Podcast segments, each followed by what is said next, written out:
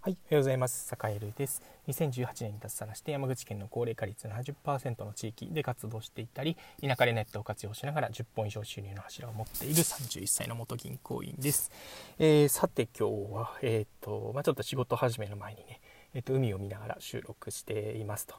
いうことで皆さん今日も一日頑張っていきましょう、えー、今日のテーマは、えっとまあ、限界集落であったり高齢化率の高い地域から学ぶべき理由というテーマでお話をしようと思います。えー、これもなんとかこのラジオで話しているかもしれないんですが、まあ、改めてということで、まあ、なんであの坂井がこうそんなねあのなんだろうこう田舎の端っこの方に行ったのっていうことをねたまに聞かれるのでそれちょっとね簡単に回答しようと思ってます。で結論から言うと、えっと、やっぱり高齢化率が高くて人がぐんぐん減ってるところって、まあ、これからのあのそれこそなんだろうな、えっと、日本だったり、まあ、それこそ日本って言うとちょっとねあの壮大すぎますけど、まあ、これからの自分自身にとって何かすごくこう生きていく上でヒントがあるんじゃないかっていうことを思ったんですよね。うん、でその結果、えっと、そういうことを考えて行ってみた結果実際そうだったという話です、まあ、具体的にはちょっといくつかあるんですけどやっぱりねその高齢化率が高いところイコールなんかこう大変でなんかこうねちょっとかわいそうなとこだみたいなことをね思ってってる都会の人って結構多いと思うんですけど実は実はそんなことなくて結構みんなね生涯現役っぷりをこう発揮して、えー、ずっとこうね何ていうか一生働くじゃないけどみんな元気なんですよねめっちゃねおじいちゃんおばあちゃんも。うん、で人がぐんぐん減ってるとなんかこう活力がなくなるとかねあのもちろんねお祭りがちょっとこう規模縮小するみたいなのあったりするんですけど基本的にねみんななんかこう思った以上に元気であの生き生きとこう普段の活動をされてたりすると。でなんか困ったことがあったら、えー、すごくねこう隣近所で助け、合うし、えー、て言うかねこうやっぱりこう人とのつながりをやっぱりこうずっと大事にしてきているのがやっぱりこう日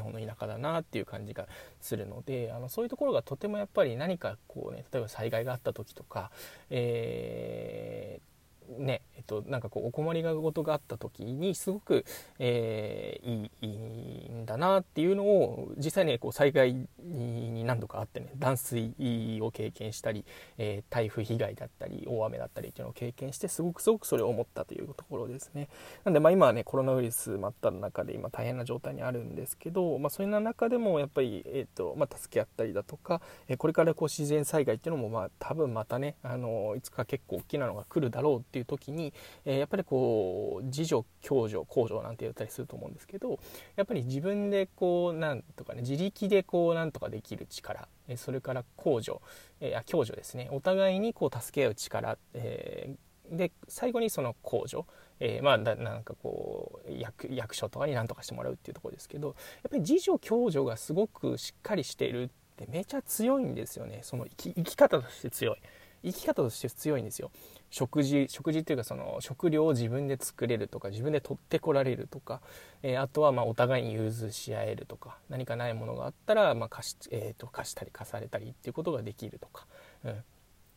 こういうねその自助共助の仕組みっていうのが残ってる場所っていうのがやっぱり、えー、日本の田舎だったりするのであのそういうところは本当に本当にこう見習った方がいいしまあねあの東海に行った時なんか栄えるも、えー、隣の人どんな人が住んでるか分かんないとかいうのがあったりしたんですけど、えー、それで本当に大丈夫ってっていうのは確かにあの田舎に来てこういろんな人と関わりを持つ中でああやっぱこういう生き方の方が結局なんか安全だよねっていうことをすごくすごく思ったりしています。であとは個人としてもやっぱりその複数の柱を持って生きることであったりとかもう普通にあのなんだろう田舎のおじいちゃんおばあちゃんそういうの普通にやってるんですよね。普通にやってる、うん、だから別に何の独特別なことでもないんですけど、えー、現代人は意外とこう収入っていうのはやっぱりサラリーマンだったりこう1本しか持ってないっていう人が収入の弱上1本しか持ってないという人がほとんどだったりするので、まあ、それをねやっぱり伏線化したりだとかあるいはね収入が途切れても生きていけるっていう状態って結構田舎だと作りやすいんですよ、ね、畑をやったりだとか、えー、ね、あとはそれこそ漁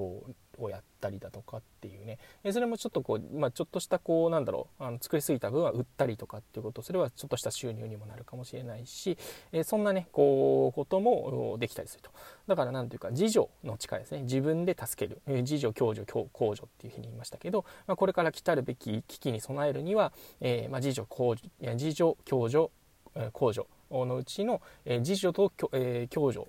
つまりその自分で何とかする、え、それから、えーとま、隣近所で助け合って、え、コミュニティの力で何とかする、えーと、共助っていうところをしっかりこうできるといいのかななんていうことを思いました、え、なので、え、そういった観点から、えーとま、日本の、ね、限界集落、え、日本の、え、田舎から学ぶべきことっていうのはすごくすごく大きいなと毎日現場にいていろんなあのおじちゃんおばちゃんと話して思っています。というわけで、えー、と皆さんも生きる力、えー、を近つけたい方は、えー、ぜひねなんかこう地方地方暮らし田舎暮らしおすすめ、なので、えー、ぜひ考えてみていただけたらいいかなと思ったりします。というわけで、え、今日は、えーと、日本の田舎から学ぶべき理由というテーマでお話をしました、え、それでは今日良い一日を。